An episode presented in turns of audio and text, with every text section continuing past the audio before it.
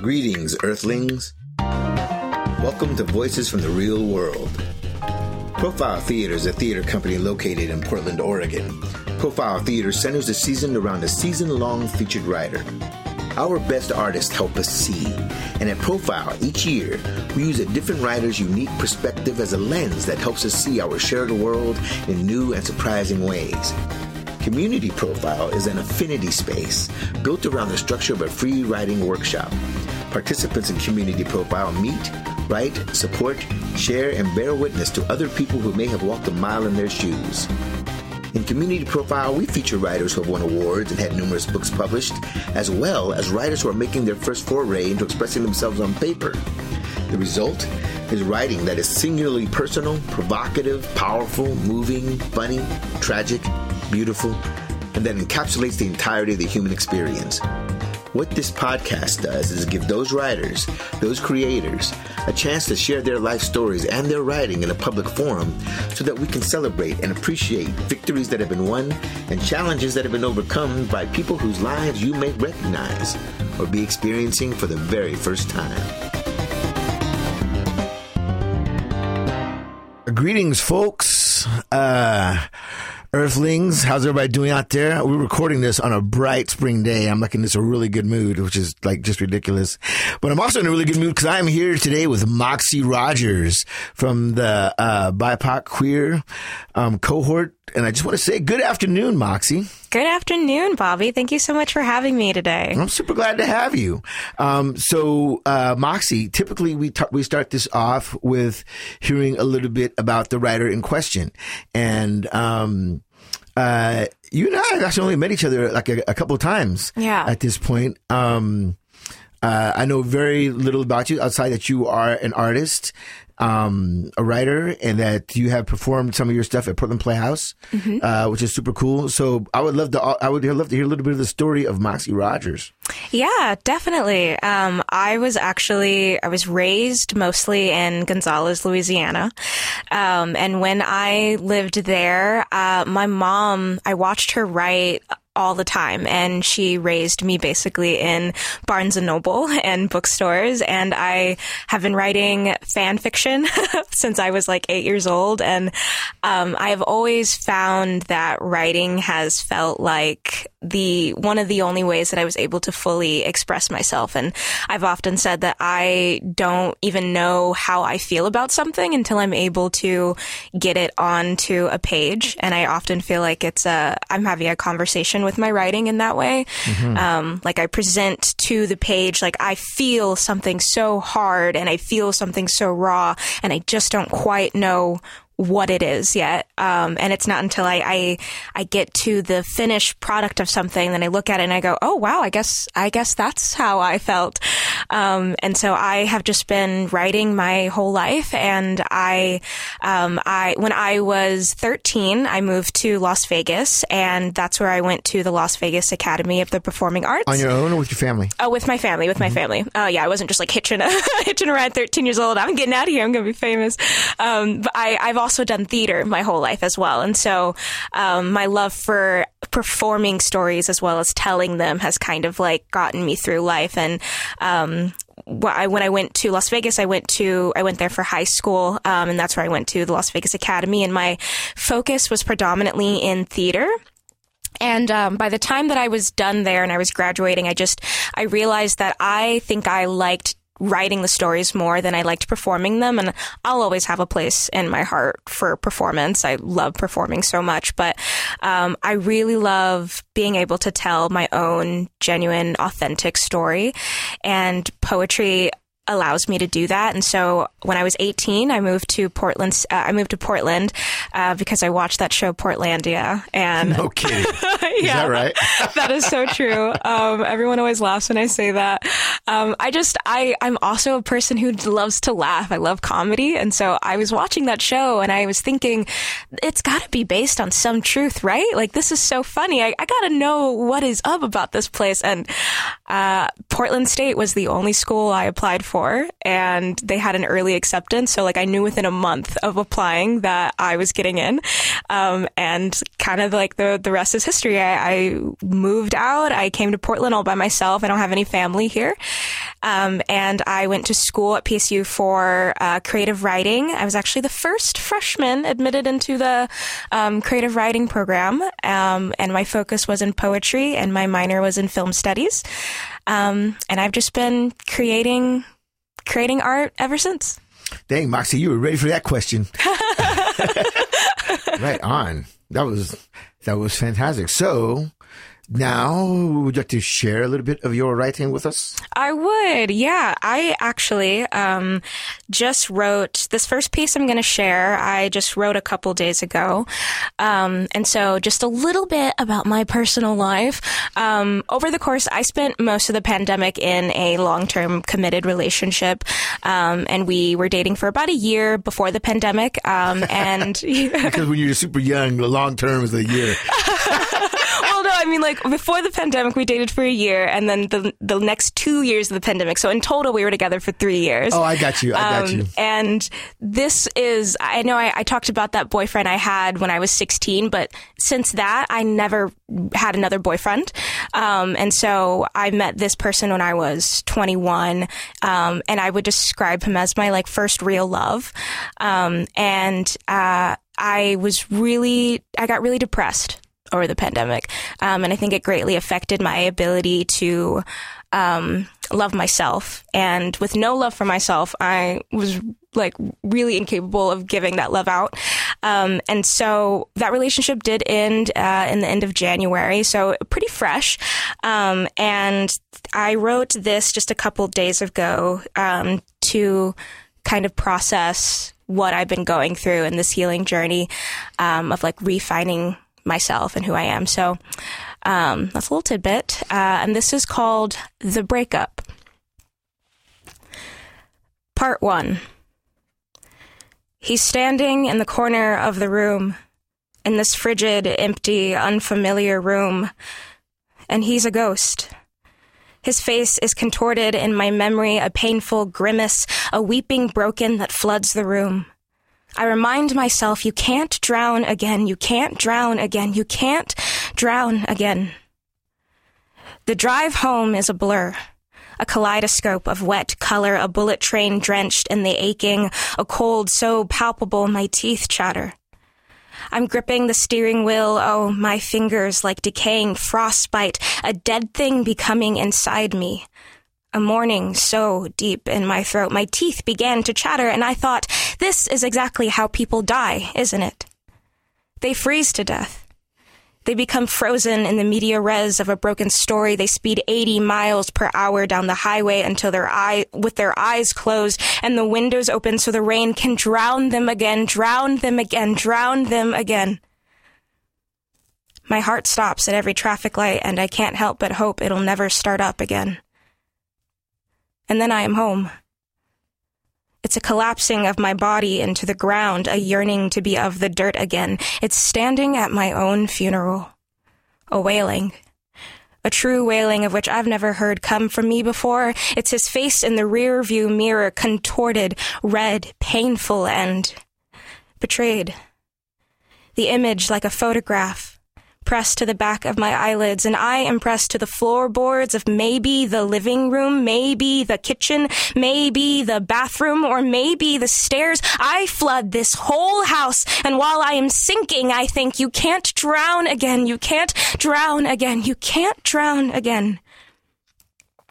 The bear inside of my chest roars against the possibility that something I was protecting was harmed.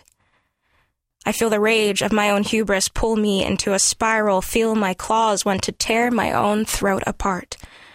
How could you do this? I think with the terror, this isn't a dream. You did this. I pray every moment that I'm awake. He's gone and it's your fault. Dear Lord, please let this be a nightmare. He's gone. Please let me wake up. Please let me wake up. Please let me wake up. Part It isn't a dream. I do not tear my own throat apart. I hurt myself in the only way I think is beautiful. I stop eating, stop thinking, stop trying to live. I feel his ghost haunt the empty spaces of my bed sheets, the vacancy in the morning light, the absence spilling into the passenger seat of a car I fantasize driving off of a bridge. You can't drown again. I play the night over in my head on a glitching film reel. He's blaming me for things I swear I haven't done. He's screaming, fuck you. He's striking, you don't have common sense. I know he's right. I know the truth is I didn't have the capacity to care about his feelings because I stopped caring about my own a long time ago. I know the truth is that I didn't love him the way he deserved because I hated myself enough to starve and carve this body until it became so sharp it cut anything that came near. I know the truth is that I was a poison that I poured into my own mouth and kissed him goodnight and called that love.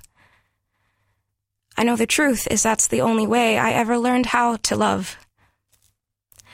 I strike back with the finishing blow. Maybe we're just two different people who really love each other and are not meant to be together.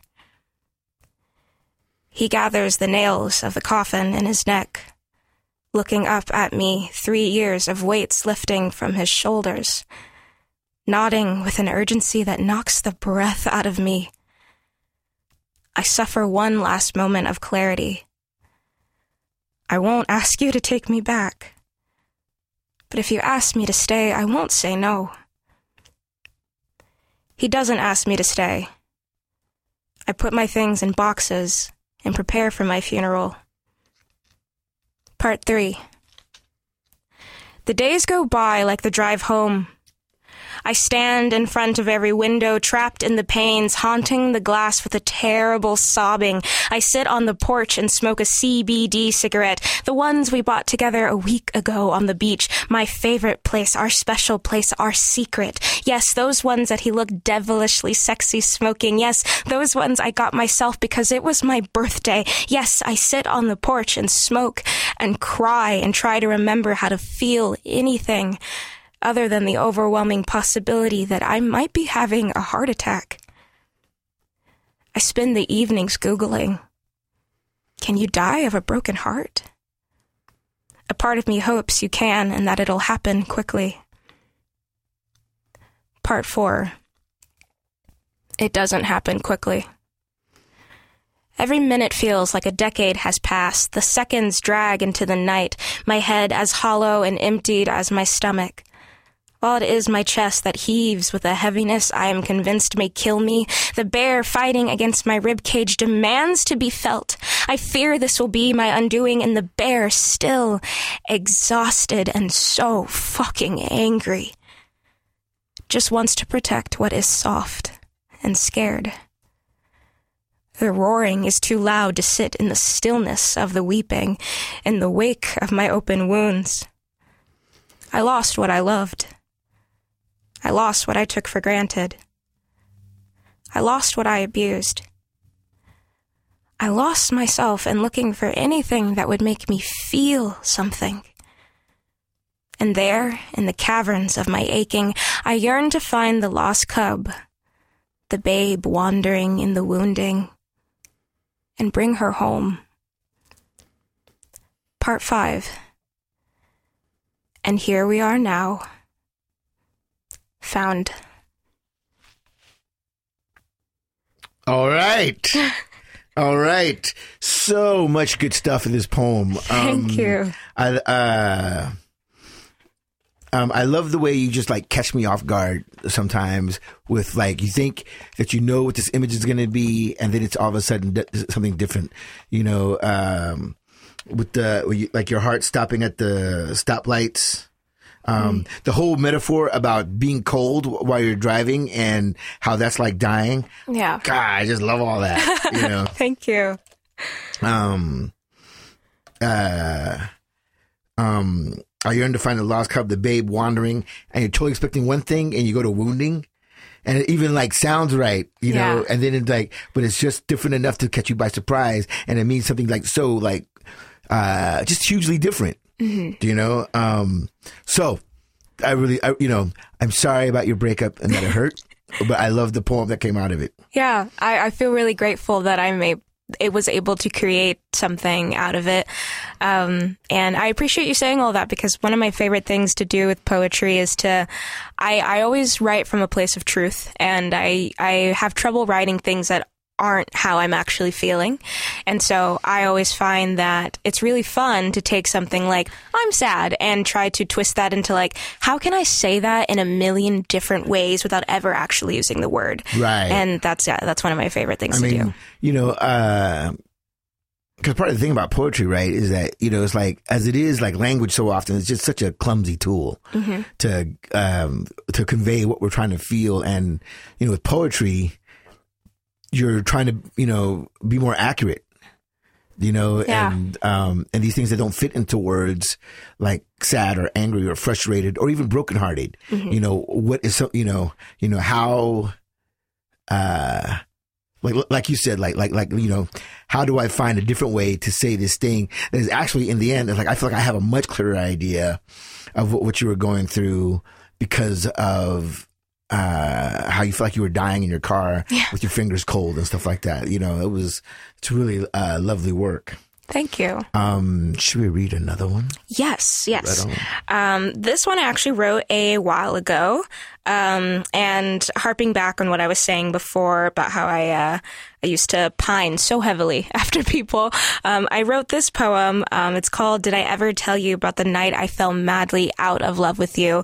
Um, and it's about a you know a boy I never even dated, just uh, someone I uh, someone I was like I love him so much, and it just you know you ever have those like situationships, and you're not you know you're not really with that person, but something was there. Um, so this is what this this just to answer that question real quick i've had several of those yeah, yeah. So this is for all those people out there in that situationship. Um, yeah. So did I ever tell you about the night I fell madly out of love with you? I kissed the sky and made the moon watch. Gray blankets covered the horizon. The last ribbon of orange stretched across the distance between you and me. You held the sun and made me watch. Time loses track of me, a sinking syncopation, a pocket of touch, a momentary lapse lost in a trailing thought. The air gasps for a fresh breath of you and instantly drowns in itself. We stole the stars and made the planets watch. The ocean turned black, billowing beneath myself, brewing by the shore. When you reached your hand through the vacancy and clutched the void in between your trembling fingers, when I screamed so loud, the cloud shook with a storm so fierce. When you only saw me when nobody else was looking. When the earth caved in under the pressure of our goodbye and left a crater in the shape of you for the first time holding you in the palm of my hands. Oh, you looked so small. I touched the edge of a black hole and made the universe watch. She became so wild with jealousy, she collapsed into herself, and there in the cosmos, drifting between where your lips never met mine, awaiting, lingering, anticipating, antiquated, suffocating silence. I fell in love with the existence of my own thoughts and made everyone watch. yeah, yeah, and I and I love that. And I told I told you before we uh, got started, um, I like had a really like visceral response Yeah. to this poem, you know, um, uh, and some of it is, is, you know, I, I felt like was around my own like love affair with the sky. You know, and I thought you, uh, you know, I think it is really hard to actually make like space sensual Yeah. you know, and um, and also I, I think I don't know how many people uh, uh, attempt to do it in that in that way, I think space is sexy. you know, and I, I you know I, I just thought this poem was all over that, you know, um, and the progression and like how do you progress from the sun Yeah. and make that feel you know like the intimate smaller per, part part you know, and then like you know uh, that you know it keeps growing and getting larger, you know. It, I, I I I love this poem. Thank you. Yeah. Yeah, I feel like I definitely do have an affair with space. Um, I I love I love like putting nature into my poems and, and working with it. And oh man, I, there's nothing better than looking up at a sky, uh, like on a good night where there's like not a lot of light pollution and just the stars and the Milky Way. And you're like, how can I see that? And I'm also inside of it. Right. That's what I think love is. and you were, and you were in, whew, nice. Yeah. Yeah.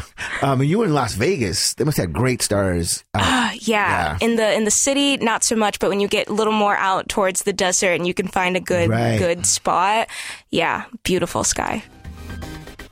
So we're gonna take a break right there, and we'll be back in a minute with Moxxy Rogers.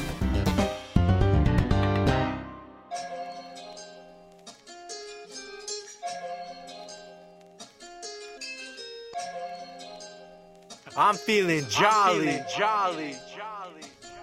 Let's let the creativity and self expression commence. Profile Theater, yeah, they're here to present to you a free writing workshop for any LGBTQ plus and BIPOC individual. You could choose to sit with us in a room in the physical, or you could join through Zoom and do it virtual. Long as you're 18 through 30 years old, you'll have the opportunity to write, learn, and grow from some of the most prominent writers this world has known.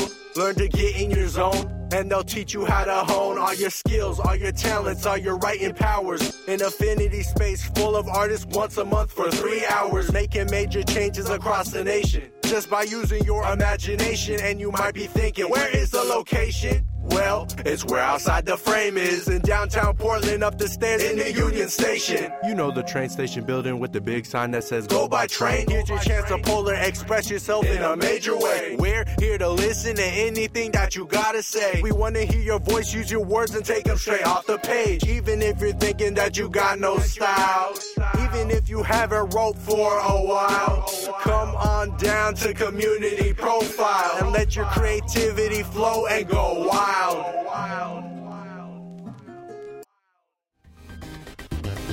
And we are back on Voices from the Real World with Moxxy Rogers. And so we have, and we have one more that's um, a little bit different. Yeah, one more that's a lot different. um, I I wrote this um, uh, just a couple days after um, the death of the murder of George Floyd. And I remember, and this was another situation where I was feeling the physicality of this pain. And I kept thinking, I, I feel like I have nothing to say. And it was, uh, I, I have those moments every now and then, even as a writer, where I, I feel like I'm feeling so much. I have nothing to say. Like everything's living inside of my body. But I knew that this pain that I had, I had to and there was another case I had to get this out. I had to put it somewhere else. Um, and so I didn't have a plan for this and I, I wrote this in one sitting and I just, I have never edited it before and I've only read it out loud a couple times. Um, and so I just want to give a, a, warning to anyone listening. Um, this, this does, uh, you know, it is about the death of George Floyd. And so, um, it is a little more different than my personal pieces about my love life. Um, so if these words are going to be triggering to anyone in any kind of way, um, you know, anyone in the, the, the black community, um, just a just a warning to prepare yourself, um, and you can pause and take a breath at any point if you need to. Um, okay, so uh, yeah, I I read this for Joy Comes in the Morning, and I am really grateful to share it with you now. It's called I Demand the Right to See Another Sunrise. I demand the right to see another sunrise. I can't breathe, I can't breathe, I can't breathe, I can't breathe, I can't breathe, I can't breathe, I can't breathe, I can't breathe, I can't breathe. I write it until it doesn't make sense anymore. I write it until it looks like something out of a horror movie. I write it until I realize it's never made sense. The day begins with my face pressed into my hands. My hands, these brown hands, have been shaking for several mornings. They quake into the evenings, they tremble so terribly sometimes I fear they will fall off. These hands are my only weapons. I use them to write. I shove my face harder into my hands, try to cut off my circulation, try to imagine what it feels like to not be able to breathe. I count the seconds waiting to pass out, waiting for the moment I just can't take it anymore. It is painful. A searing type of burn that lingers in the lungs and inflates inside your chest. It is terrible to not be able to breathe, and still I try to see how long I could last with my breath suspended in my own hands. Mm, it is barely a minute, and then my hands, out of sheer instinct, out of a necessity to see another day, release me from myself, and I am breathing again. How lucky I am to hold my life in my own hands. I take in a gust of air, fill my lungs, let the oxygen clear my brain. And then I do it again. I do it over and over again to test how long I can hold it. George Floyd was suffocating for nine minutes with his head crushed to the ground, a knee in his neck, blood pouring from his nose, and his mama's name dancing on his last breath. George Floyd was suffocating for nine minutes with his head crushed to the ground, a knee in his neck, blood pouring from his nose.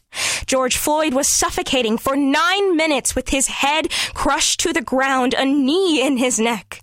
George Floyd was suffocating for nine minutes with his head crushed to the ground, a knee in his neck, a knee in his neck, a knee in his neck. George Floyd was suffocating. I bury my face into the pillow and I try again. I must know what that type of pain is like. I carry myself throughout the day in George Floyd's last breath, and something audibly snaps in my chest. It sounds like a gunshot going off in my rib cage. But I hold it there. I let it hurt. I let it take my breath away. I let it follow through my whole body. It is in the mornings that I try to find the words to describe what it is like to be black in America. I sit petrified and paralyzed in front of the TV and feel a knee in my neck. There is a bullet in my gut before the words have the chance to catch me. The blood in my mouth tells me to put it on paper. I must write about this anguish. But the words don't come. George Floyd was suffocating. The blood in the streets is mine. It is yours. I watch that video again and I hold my breath during its duration. My breath does not hold for as long as George Floyd's was forced to before it left completely. I watch that video again and pound my head against the kitchen tile and wait for the blood to pool in the cracks. A headache starts before the tears, but it doesn't compare to cracking my skull against concrete. I watch that video again and dig my fingernails into my skin, pinch the cords that hold my head upright, dig, dig, dig until it pulls a scream out of me. But I don't hear it. I watch that video again and shove a fist into my stomach until it makes sense. But it never does, and a knot forms in my throat. There are some mornings where I pray that it kills me. I can't breathe, I can't breathe, I can't breathe, I can't breathe, I can't breathe, I can't breathe, I can't breathe, I can't breathe, I can't breathe. George Floyd was suffocating for nine minutes and I have the audacity to demand the right to see another sunrise. Okay. I don't think uh, anybody listening to this um, needs any context provided for uh, where that poem came out of. Um, uh, I think it's uh, like I, I, wonder because I mean because I already know a, a, couple of other people who also tr- you know tried to feel that. Mm. You know, and you know, and and this isn't this what art is about so often is yeah. uh you know, experiencing. You know, like you were trying to experience this thing. Um and it's so fascinating to try and um represent the experience of trying to experience something, you know, in a poem. Yeah. Uh it's, it's um and it's funny, you know, it's been almost 2 years now since this event happened. Uh, and this, you know, poem brings it all rushing back, you know, and I, and I'm, and I'm, really? I'm really glad about that because, um, you know, of course, like a lot of people, I'm concerned about the farther we get away from it, the the more the memory starts yeah, we're fade, lose the reason behind know, why everything right, happens. Right. Yeah, you know. I I definitely um, do. I I do have those days where it feels like it was so long ago, and it feels really far away. And then I I have mornings where I feel like it's the the the morning of again. It's the morning after, mm-hmm. and I'm I'm watching that video, and I'm I'm sitting in my kitchen, and I'm trying to make sense of anything that's happening in the world, and and I I feel like every time I I read that poem, I've like I could physically feel it in my body again, the way that I felt when I was writing it. Um, and that's not to say that it's uh, like a, a a traumatic thing for me because I am very blessed to be alive. I am very blessed to be alive, and I know there's a lot of people. There's a lot of black and brown people who don't have that blessing right now who's they don't have a story to continue to write um, and so I, I know that I, I walk around with my breath and I, I don't take that for granted. Um, but that's not to say that the, the trauma of watching people who do look like you die on TV over and over and over again. And we live in a time where social media puts everything in your face all at once, all the time. You know what's happening all around the world at any given point. Um, and it's just made me so much more aware of of what of the of the the trauma that my my my people are are holding. Um, and so that's that's kind of what I feel. I feel that ghost of that trauma every time I I read that poem. Um, but it also reminds me that I'm very very grateful to be alive, and um, I feel I feel blessed every time I get to read my poetry. It just reminds me that the thing that I do with my breath um, is create. Fantastic work, Moxxy. Thank you. you know, really, really lovely uh, poetry and um, gifts with words and um, passion. And it's um, a great pleasure to, uh, to to have met you and be working with you. And thank you so much for coming on to the podcast. Of course. Thank you so much for having me and sharing this space with me and giving me an opportunity to read my work. It, it means uh, it means a lot to me. Right on. And that is it for this edition of Voices from the Real World. Thank you to our creative team of Jamie M. Ray, line producer, Robert A.K. Gagno, sound engineer, Roberto Ortega, composer, and Sam Mowry, the Willamette Radio Workshop, recording engineer, and that's where we recorded at. And all of that exists on the traditional lands of Multnomah, Kathlamet, Clackamas, Tumwater, and Malala bands of the Chinook peoples, the Tualatin band of the Kalapuya peoples, and many other tribes who made their homes along the Columbia River. We acknowledge and honor the ancestors and survivors of this place and recognize that we are here because of the sacrifices forced upon them, and we honor their descendants who live on. And I am Bobby Bermea. Thank you for joining me for Voices from the Real World. To hear more podcasts, go to profiletheater.org on air, where you'll find other episodes of Voices from the Real World, as well as our other podcasts, Satellite Beyond the Page. If you have feedback or suggestions for me, I'm taking all comers. Write me at bobbyb at profiletheater.org. One love and peace out.